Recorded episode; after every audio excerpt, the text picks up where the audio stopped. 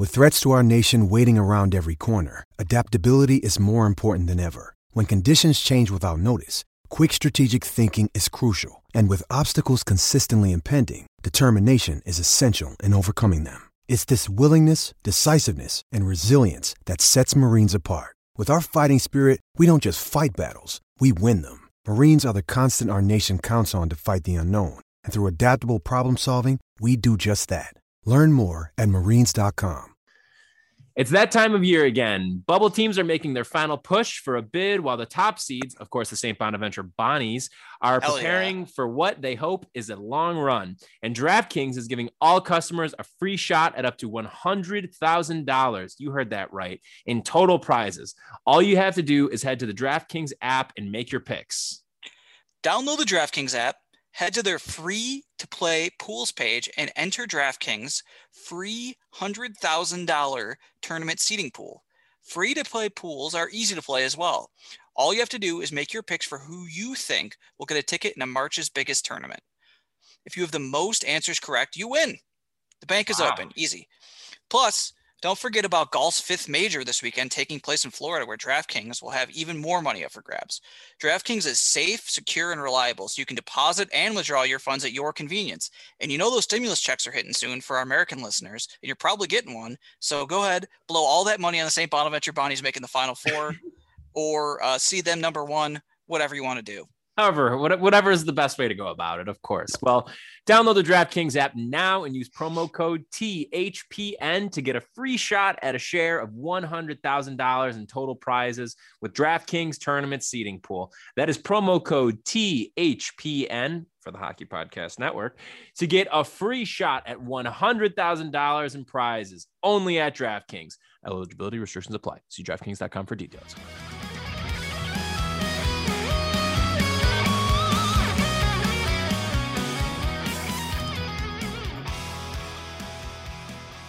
What's up, everybody? Welcome back to another episode of Straight Up Sabres presented by the Hockey Podcast Network and Buffalo Fanatics. As always, I'm Brendan. And I'm warning you to evacuate the state of Louisiana right now. The storm is coming, and it's not like anything else you've ever seen before or heard before. It's all coming for you, whether you're at the sea level, ground level, or sky level. Get out now while the getting's good. The St. Bonaventure's Bonnies are coming for you, and it's not going to be pretty. The number one seeded St. Bonaventure Bonnies absolutely crushing the competition in the A10, winning that championship. Congratulations to you, Taylor. And also congratulations too to our guest that we have on today. We're excited to welcome uh friend of the pod, Chris Graham. Chris, welcome to the podcast. Thanks, Brendan. Longtime listener, first time Bonnie to uh, enjoy this. Uh, I don't know, little Sabres uh, Bonnie's mix that we'll do tonight, but uh, happy to be here. Very nice. And you can find Chris on Twitter at CWGram17. Uh, Taylor, I don't know if you knew this or not. I didn't text you and tell you, but we actually are both kind of winners today because along with your St. Bonaventure Bonnies clinching their berth into the NCAA tournament, my The Strokes won Grammy for Best Rock Album today. Oh, holy shit. Yeah, the Strokes' new album, The New Abnormal, won Best Rock Album at the Grammys. I'm real fucking pumped, and uh, so it's a pretty pretty good Sunday today for us both. First of all, actually, it's incredible. I feel like this is the best of both worlds. Second, the Grammys already happened. I did not realize that. They do like the earlier stuff. There was like the pre-show thing that uh, Jhené Aiko hosted, and so that did all of like the other categories that don't go on like the big televised event. And the Strokes like Best Rock Album and all of like those bigger ones were saved for like the last part of that before like the actual like red carpet stuff started. So yeah, it was about uh, an hour or two, or a couple hours ago that uh, it was announced. Yeah, Strokes first ever Grammy nomination somehow in their in their first win. So pretty hyped. But with that being said, speaking of the antithesis of winning, uh, the Sabres have lost 10 in a row. Ralph Krueger again somehow remains to be employed as more and more reports come out about Bruce Boudreau being into the idea of of coaching the Sabres. So it makes the the lack of firing that is yet to occur all the more puzzling. But we uh well Taylor, you had a, a bit of an interesting idea for today's episode. So why don't you talk about what uh you're thinking we discuss today? I was thinking we're talking about winning. which it's I know a, nothing of this. yeah, such a foreign concept. Uh, so I I know the lead in was Perspujo, which my real quick response is do that. My real, real quick uh, brain response is they won't. So no way around that one, I guess. Uh, so if you are a person listening to our show, you may or may not have heard the St. Bonaventure Bonnies, and I'm a big fan of them. It just so happens. And they won today. They won the A10 tournament. They're going to the NCAA basketball tournament, which is huge. Obviously, if you've heard of the NCAA basketball tournament, you probably heard our show, vice versa. We're having a great time, all, all that shit. It's not, it's not exactly what I'm trying to talk about. What I'm thinking about in terms of the Sabres is remember when there used to be something worth celebrating? And can you get it back? I think that's an interesting question because we, I think, at a high percentage, are mostly Bills fans. Uh, When you say we, do you mean like Buffalo or People listen to this podcast, okay? and I think a lot of us, especially people like brought over from Rick's reviews, were over the Bills. A lot of us were. Yeah. though we loved the Bills, we were like, those guys are fucking idiots. They drafted Josh Allen. That guy's a moron. yep. yep. Pretty sure you could probably find a Rick's Reviews episode where we literally say those exact words. Yep. Anyway, that- go on. So, the darkest night was the 2018 NFL draft, or sorry, 2017 NFL draft. And or fuck, 2018 wasn't it? I'm sorry. to- What draft are you referring to? The Josh draft? Yeah, that's 2018. Yeah, 18. 17 was a great draft.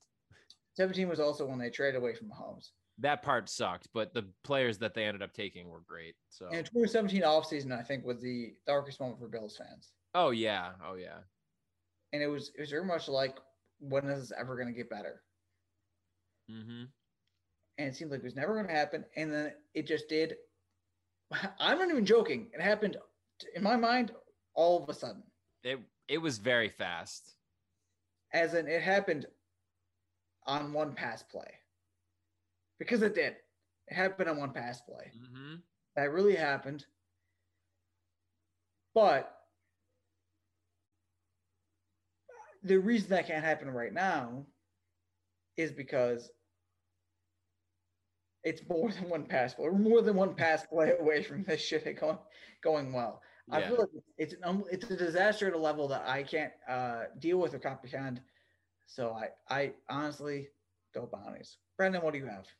Well, I think you bring up a really interesting point with that, with just like getting to this concept of just the general feeling of winning and, and being able to experience that. And I think that the Bills example is particularly interesting because you referenced the 2017 draft. And at the time, we all thought that that was like you know some people thought catastrophic because there were a lot of people who wanted them to take Mahomes or Watson um and trading out of that pick giving it to Kansas City picking up the extra next year then the other side of that were the people who were like well next year's quarterback class is super top heavy and so it's going to be great. We'll be fine. Let's just pick one then the thing is though is like for as bad as the 2017 offseason was we didn't realize it at the time, but the 2017 draft for the Bills, we could probably say right now, aside from maybe like picking Josh, like that is maybe the most consequential draft that the Bills have had in a while because it netted us Tre White, Dion Dawkins, and Matt Milano. Three, not putting it lightly, like three guys who are like the cornerstone of your team. We didn't realize that at the time, but the fact of the matter is, is when it comes to the Sabres, I'm looking forward to having that moment where we don't realize that you know the the gears are turning in the background and that it's actually building towards like the good thing happening because we've felt like that's happened probably like four or five times over the past 10 years and every time we just fall flat on our face. So like i'm looking forward to when we can actually get to a point when stuff like that actually is happening and it's the the behind the scenes stuff early grunt work that leads to the eventual like success that we're kind of aiming for i don't know chris what do you think Yeah, I would think that's the same way, but I think because of the way the hockey draft is set up, you have to kind of wait for that over multiple years, where the NFL obviously is set up where you can kind of get those returns in one single season. So it's tough to push patience on a franchise that has been waiting a decade essentially to to to have some sort of uh, fortitude and and and goodwill come their way. Uh, but yeah, I I think that's I think that's what they're going for is just get a couple of players, have them all come in at the same time, have something all work out. But but I think to what we were kind of talking about, you know, not just us coming on with the Bonnies with with Mark Schmidt who kind of created a culture, but also Sean McDermott who we were talking about earlier creating a culture. That's what the Sabres need. And I know a lot of people buy into that of just being a buzzword but that's what they need. They need somebody that's going to instill some sort of idea in this franchise that says, yes, this is the way we're going to go. This is how we're going to build. This is going to be the process that we're going to go through. And this is how we're going to get back to, to, to winning ways. And I don't necessarily think they've had an individual that's kind of put that forward so far.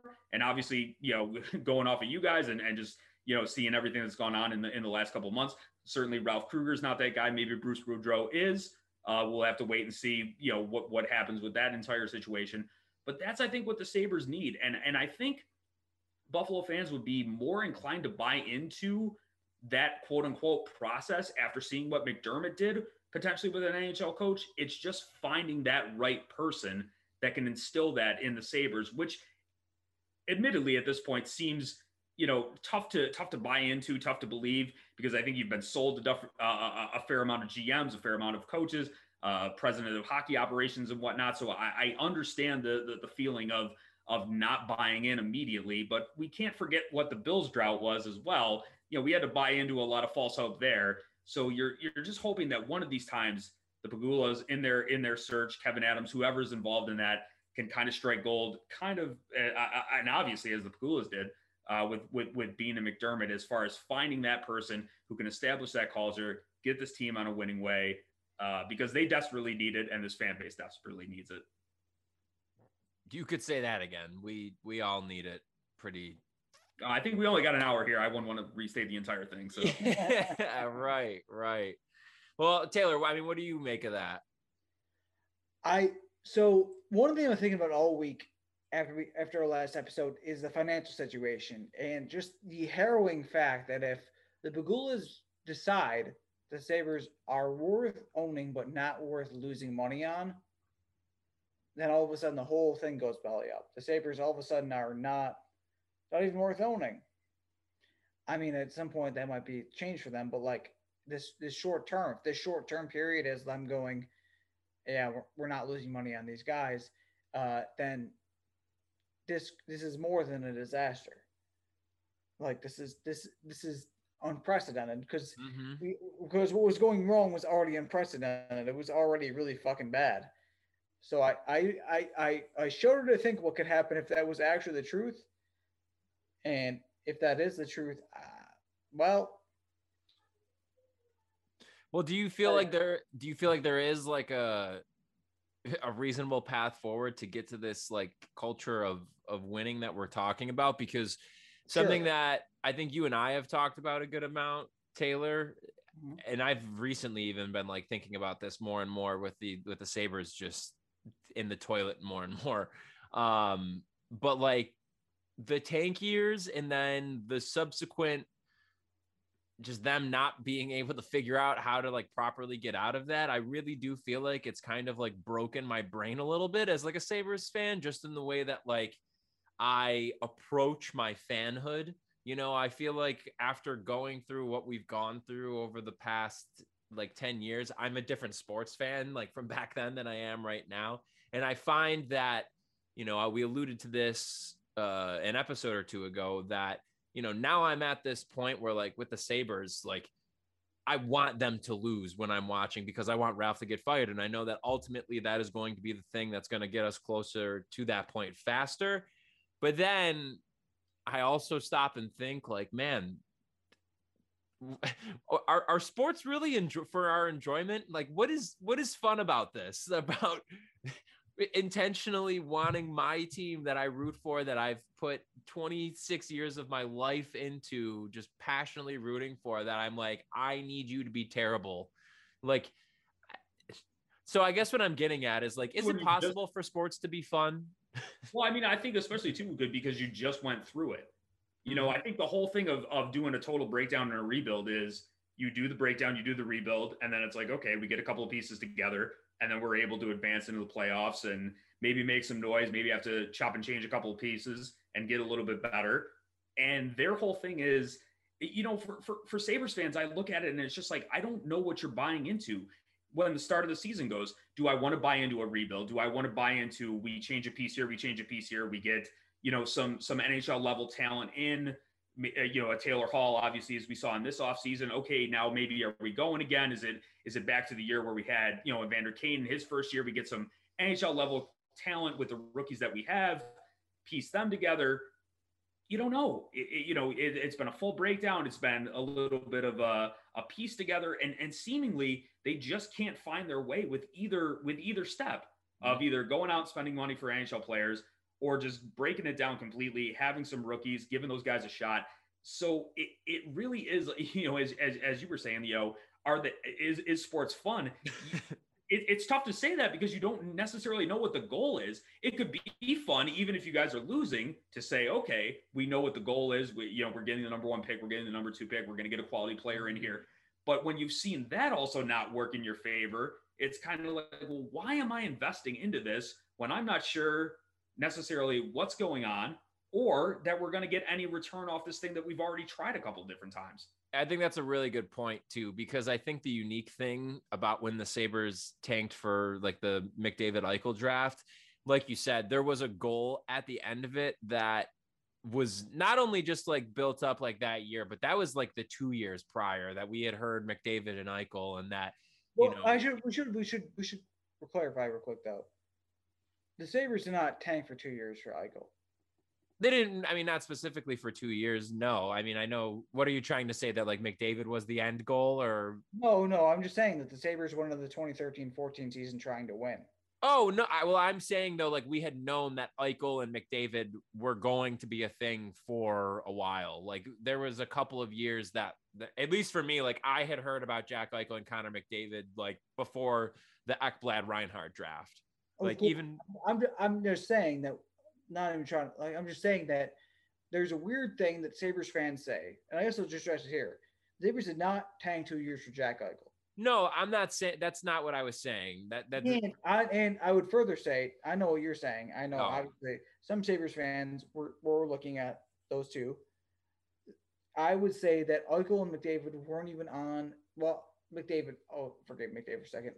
Jack Eichel was not in the Sabres draft radar in June of 30, 2013, which some people think to say. Some people think the Sabres threw away. Do people say that all the time? Mm-hmm.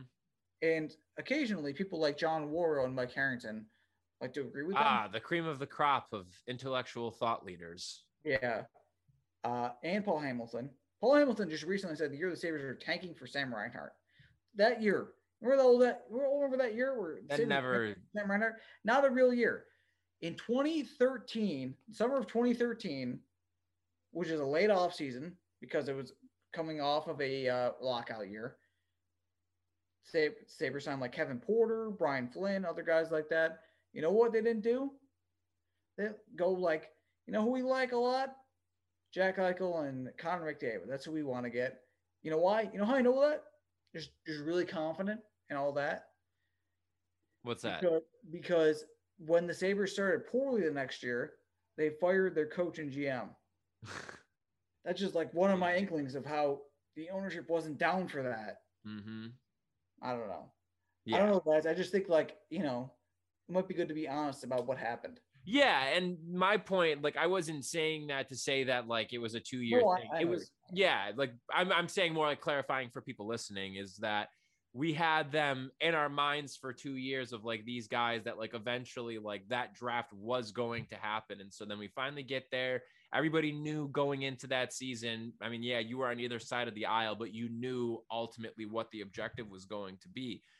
Whereas now, when that happens, I, I guess to an extent with like the Dahlin draft, you could maybe say it wasn't as tough of a blow because again, he was touted as like a generational talent. But like, I hate having to want them to lose because of getting a new coach or like for the sake of getting a new coach because of the fact that it's like there's no real like prize at the end of it in the way that like Eichel and McDavid were, you know, like like last season, like I wasn't thinking like, oh well, if they bottom out, then like you know this will be great. Like I, I don't know, I guess just like having that like reliance on like the top prospect that uh, like of each year, and especially I think this year it really hurts too because this is a pretty weak draft year, and so it's just like the fatigue of having to do this over and over and over yeah. and over again is just exhausting and, and nauseating. and at this point, you're you're more cleaning out for fan service. At this point, you know mm-hmm. everybody wants Krueger out of there. You know everybody, no, no matter if you're pro analytics, anti analytics, I think everybody in this community can kind of come together and be like, this guy is not working out. Right. So that's your goal, as you were saying, to, to, to, to get the guy out of there. But then after that, what are you looking forward to? It, it's still that it's still the same team. You have to try to find some way to get those pieces on the roster to work, right? Uh, at least for the, for this year, and, and obviously for, for future years as you're evaluating who wants to stay on, who, who's not going to stay on. Uh, but, but but you're right. It's it, this is not something where you suddenly switch out Krueger for somebody and oh okay now it's a playoff team. Yeah, you know, we're right. still you're still building to this is you know a broken roster and and where do you take it from from here going into uh 21 22 and again your point too this is you had kind of mentioned it before with like whether you're going to try and like implode and blow it up or whether you think you're a couple pieces away. And in reality even though we may not want to face it if they are going to decide that they want to blow it up like they shouldn't, I don't think. But like if they're gonna do that, this has to be the offseason to do that because of everything that you have coming up. Like again, we have to keep talking about it because of how important it's going to end up being. But like the Dahlin extension, the Reinhart extension, what you're going to do with Olofsson a year from now, where things are going to stand with Jack. Are you going to bring Taylor Hall back?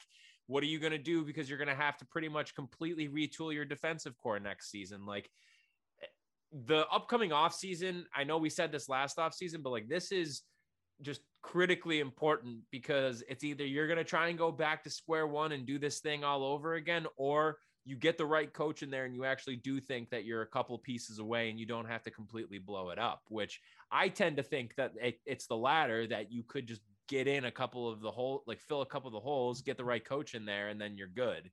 But to each their own, I guess. I guess we're in a point where the 2016 Bills were. Is that right? Probably, yeah, yeah. The difference was the 2016 Bills were actually kind of good.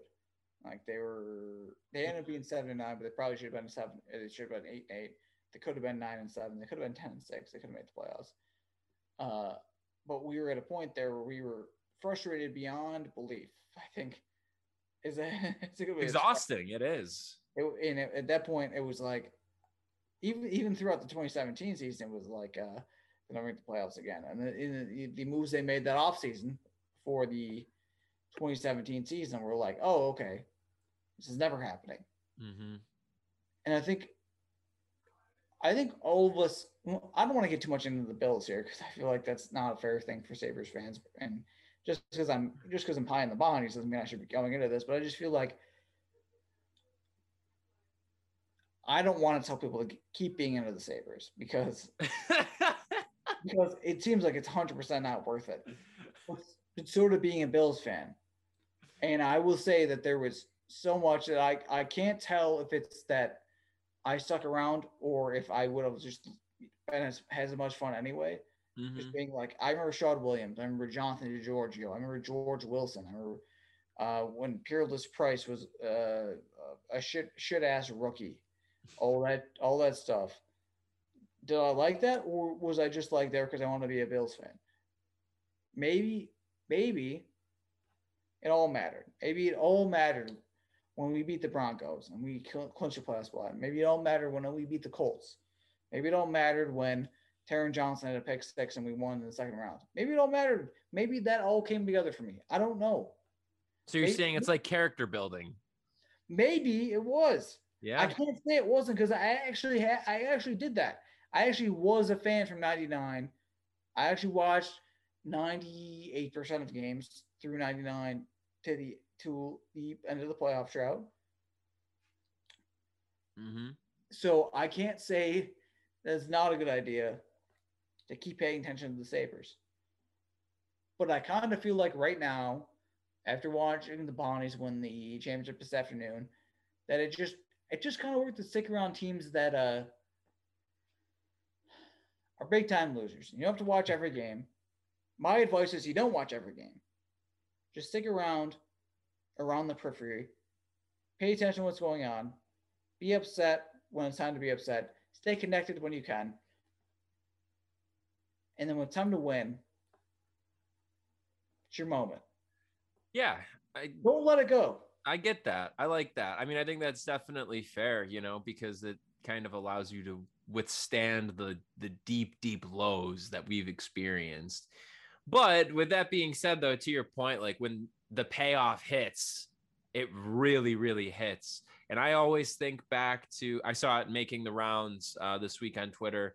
Thankfully, I was very fortunate to be there because it's probably maybe the best moment of the franchise for the past like five years. But when they had beaten San Jose in overtime uh, in the midst of the 10 game win streak, I was at that game and the just like pure feeling of like elation where you are at a live sporting event and you are so attached and glued to it that just you're you're you just like let go of your consciousness and you are just totally and utterly in that moment and when the big moment happens and you're on the winning end of it just like the euphoria that just takes over is it, it- just thinking about it i mean like again it just goes back to feeling like how it felt being in the building during like the 2007 or the 2006 playoffs you know? Yeah, that's always going to think- be our benchmark and i think that the past 15 plus years have been just trying to get back to that feeling.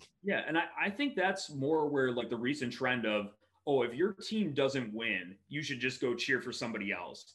Like I don't buy into that. I think you have to enjoy, and I know that sounds like the, the the total wrong word to use here, but almost enjoy those moments of futility because that's the payoff as being a sports fan is just you know you go through these moments of just like i don't know if we're ever going to get back to this. I don't know if we're ever going to be good again. I don't know if we're ever going to make the right choice at coach gm president players what whatnot.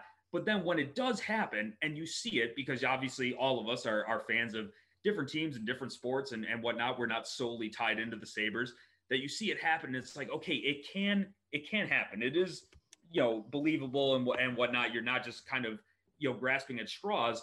So I think when you do buy into that, it, it is going to be that much greater for when they do, you know, pay it off and and and whatnot. I understand it's incredibly difficult to to get through that right now, but this whole idea of like, oh, I would just stop cheering for the Sabres and I would go cheer for, you know, the Rangers, the Islanders, or or, or insert whomever.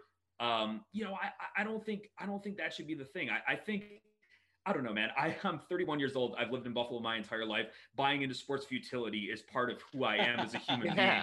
So I think that's I think that's just part of it. You just have to be along for that ride, so that even when I you agree. get the slightest little bit of of success, like like the Bills making it in 2016, sneaking in as a wild card, like the Bonnies, you know, you know, clutching to try to get an A10's title spot and then getting it. That's what makes it so much more satisfying. If we got it all the time, we'd be a completely different fan base. Like I enjoy you know, like today is, is a perfect example. And I understand that your listener base is not Bonnie's fans or whatever. Um, you know, but we were up 15 points in the game and everybody felt like we were down 30.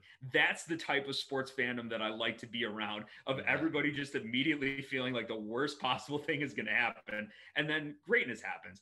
And that makes it so much more fulfilling. And I feel like that's where the Sabres are right now, where it's like nothing seems to be going right. And I totally understand that. And maybe you want to get rid of the coach, get rid of the GM, maybe trade the best player out if you feel like you can get a deal. I know that's obviously a hugely uh, contentious point, but finding what can work for them, seeing where they can go from here, and then like you said, you know, I was in high school when that happened. As far as the the, the Briere Drury years of getting back to that moment where fucking everybody was talking about that. You could look up those clips. You see the, the you know the, the the reaction in the building, and you're just like, wait, that's the same arena, that's the same city, that's the same fan base because it seems so foreign to you. But you know you can get back to it, and and and we've seen it over the last couple years. Even the little you know bleak winning streaks that we got when we started the season everybody was willing to buy in. You do not have to do a ton to get this fan base to solely buy in on a team.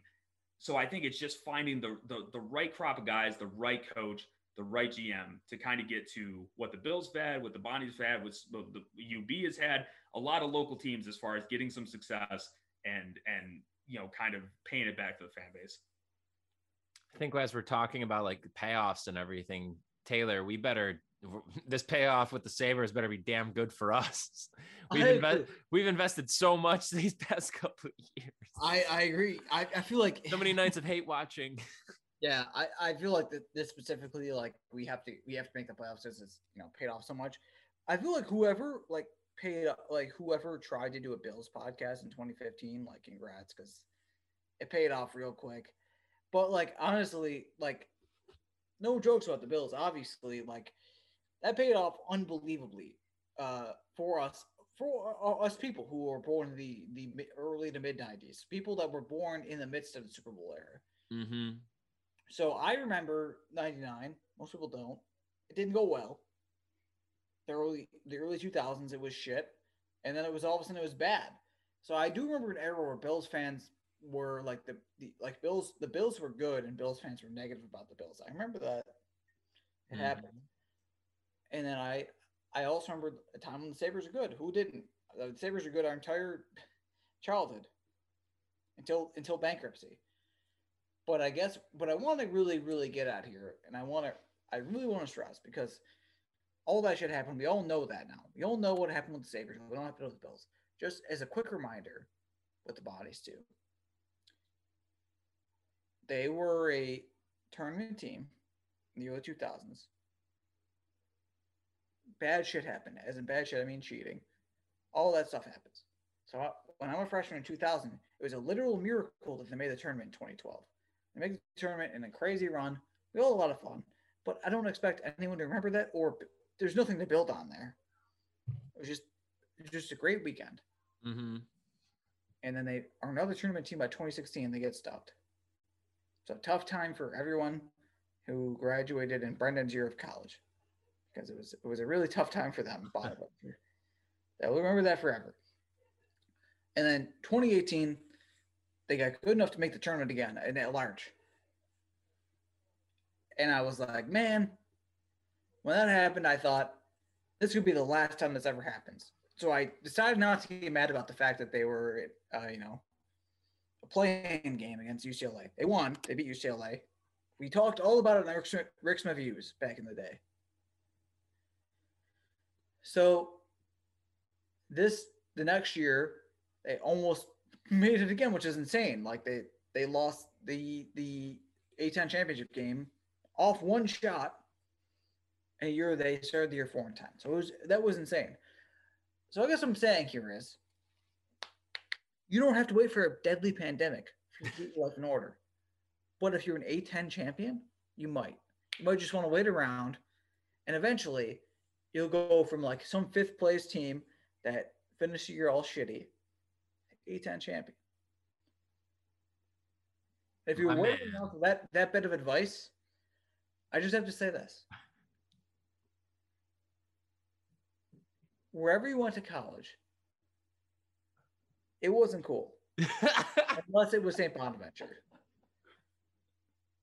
I mean, you might have gone somewhere cool, Oh my god. But but but was it though? But was it though? Because it wasn't St. Bonaventure. That's right. Did wow. when you were walking down a nice path to the academic building of your school, you ever toss your book in the air and oh shoot, no shoot, and you smacked it away? No. Do you ever you know like oh man, I throw this piece of garbage, but I can't find any any garbage cans. Did Dom Welch ever take it from you and be like, I got this for you? just shoot it in the garbage from like 150 feet away. Never. Did Jaren Holmes ever walk up to me like, "Hey man, I've I got to interview you for a school project. Never. You know why? Because you went to a, either a school that didn't have that level of basketball player or that school that didn't have that level of inter-student communication. Wow. Well, that's just life. I don't know what to tell you. I'm, I'm learning so much. Yeah. But also to bring this back to the Sabres, since this is what your guys' whole thing is about. Wait, who? Never heard of them. The uh the This the is a Strokes and Bonnies podcast.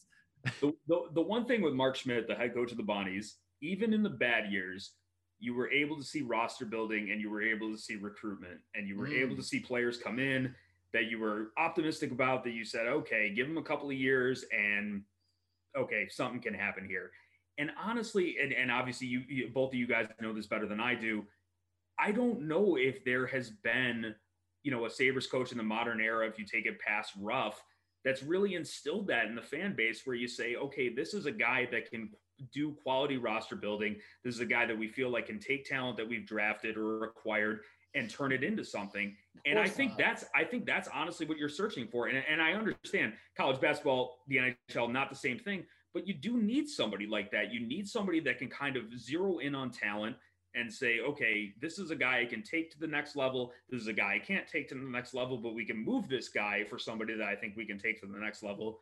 I'm just interested in your guys' uh, opinion on that as far as finding that guy for roster building, and if you think that any of the guys they previously had maybe had those qualities and got and got chopped too early. All about the coach. So if Boudreau gets hired, I 100% believe in him uh, to to take on whoever, including Mikhail Grigorenko.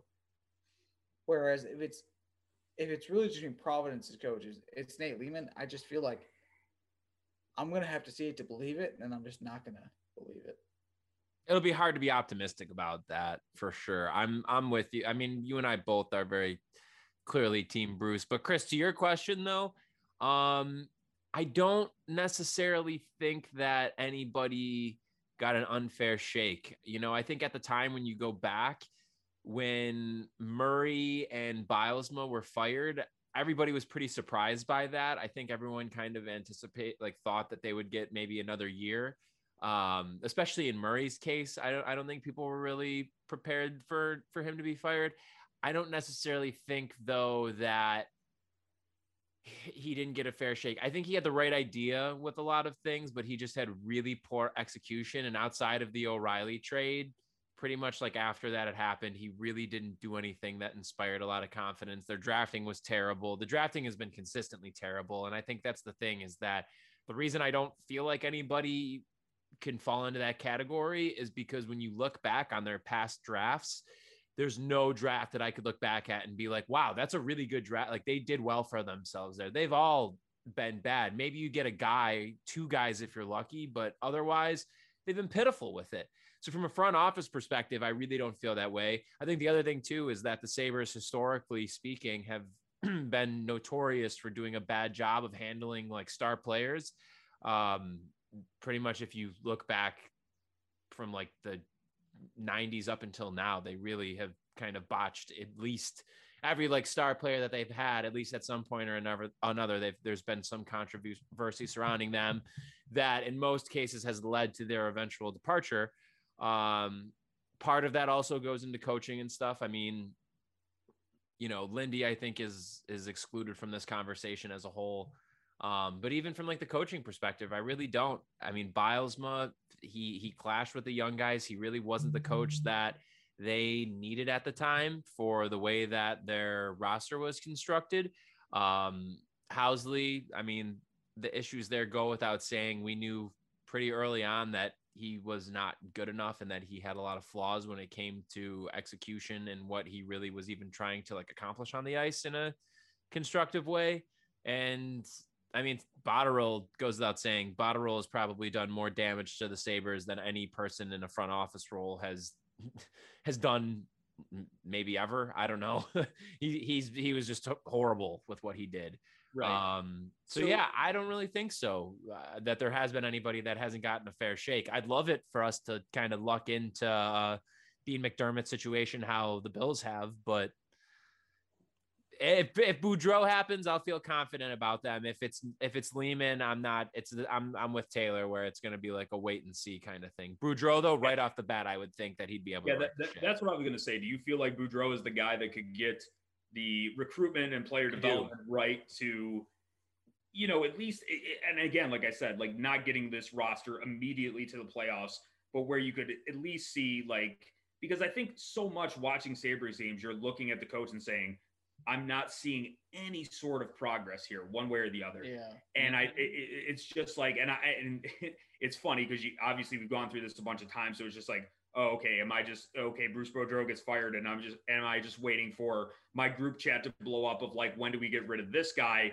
or do you feel like he's actually somebody that can come in there, right the ship to a degree for them, and at least, you know, maybe he's not the guy five, ten years down the line, but he's at least someone who can can kind of set that foundation to get them at least to at least a car Yeah. stop flipping over constantly and and and get some good players in and and and start to build something. I, I also think that uh, Boudreau was the guy that could walk in and make them better with the talent that they have because they don't have bad talent right now. Mm. Uh, during a season, that you, what can you say? The season's ongoing and it's a, it's an awful one. But I think most people walked into the season thinking like this team isn't that bad, and they were right talent wise. So going into next season, it's also a question like you know, Staal's not to be here. Is, is Hall going to be here? Who knows? That's Right. Yeah, I, I mean, I do think he is. We talked about this last week. Like this team or last episode, this team right now, the Sabres are probably no matter what not good enough to be a playoff team. However, they are. What's that? How dare you? Well, they're top heavy enough though that they absolutely should not be the worst team in the NHL. And I think that if Bruce Boudreau was the coach right now, there's a zero percent chance that they would be in last place. So I do think. What's that? Of course. Yeah. So I, that's the thing. Like, I, I think if you were to fire Ralph Krueger right now and bring in Bruce Boudreau, I think that the results the rest of the season would be drastically different, even though you would have the the same roster. I think it's a little bit different now that now we're probably not going to have Eichel for the rest of the year. Um, and that because of that, that's going to affect how they approach the trade deadline. But I mean, yeah, I, I think when you again look at the makeup of the roster right now, um, they are absolutely, even though their goaltending sucks, they were top heavy enough that they should have been far, far better than they, what they were. At least a 500 team, a little bit over 500, not this atrocity. So when you look at a guy like Boudreau, you know, we had talked, I mentioned this last episode, but like he's got the experience of of coaching pretty much like every kind of player. Like he coached Ovechkin in Washington. He had a ton of success in Anaheim when he had Ryan Getzlaf and Corey Perry Yep. were, were Yep. tearing it up in the Corey mid. Yeah. and then most recently, you know, he had he found success with Minnesota as well. Um so to me, I mean, he's he's exactly what you want because the the rest of the organization, you have again a rookie GM, first time GM who has no assistant general managers on his side for him to lead on. The rest of the front office is really not built out very well. There's a sh- pretty much no analytics department, and then you have owners who don't understand the sport who are too involved with the decision making process. So you need a guy like him who has that experience, that winning pedigree to come in and instill the culture of what you're talking about here, how guys handle themselves on a day to day, you know, like how to turn younger guys into real leaders. And that's not to be like a crack on Jack or anything like that, because I know a lot of people like to like try and point that out. But like, I think having a guy like Boudreau in here will make Jack a better leader. It'll make Sam Reinhart a better leader. It'll make you, you know, even like the older guys, it'll make them better as well. Um, so yeah, I mean, I think there's not a doubt in my mind that this is if they had Boudreau at the start of this season, it would be completely different than what we're seeing right now. All right. Well, Brendan, I agree with you. But are you ready? Are you ready to give your recommendation for this week? I am. I am. Um, you know what? My recommendation is the new Abnormal, the Strokes album that just won a goddamn Grammy. It is the best. Great album. I have a tattoo of a lyric from one of the songs on the album. So go listen to it because the Strokes are fucking great and they are Grammy winners now. What is your recommendation? Chris, what do you think? I'll let you go first. I have my recommendation. Okay. All right. My serious recommendation is Gremlins 2, which I think is one of the great sequels. The only time that a sequel has been made as absurd as the idea of sequels are. You could say it's an 80 sequel, but you know what? Two things. It is made in 1990, and two, it is a sequel about Donald Trump. You might have heard of the guy. He ended up being president someday. Never heard of him. Well, he did. and also, the sequel was uh perfect. Perfect parody of sequels while also being a perfect sequel. Who can do that? Just the Gremlins. and Just Joe the. Gremlins. Joe Dante, great. Also, Gremlin. Uh, sorry, sorry, sorry, sorry. Gizmo, the Gremlin. His name is absolute king. King shit all around.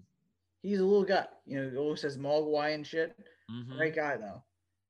You ever need a guy to help you out with something? Gizmo. Gizmo's where it's at. Mm-hmm. All right, He's I Chris, what like that. think?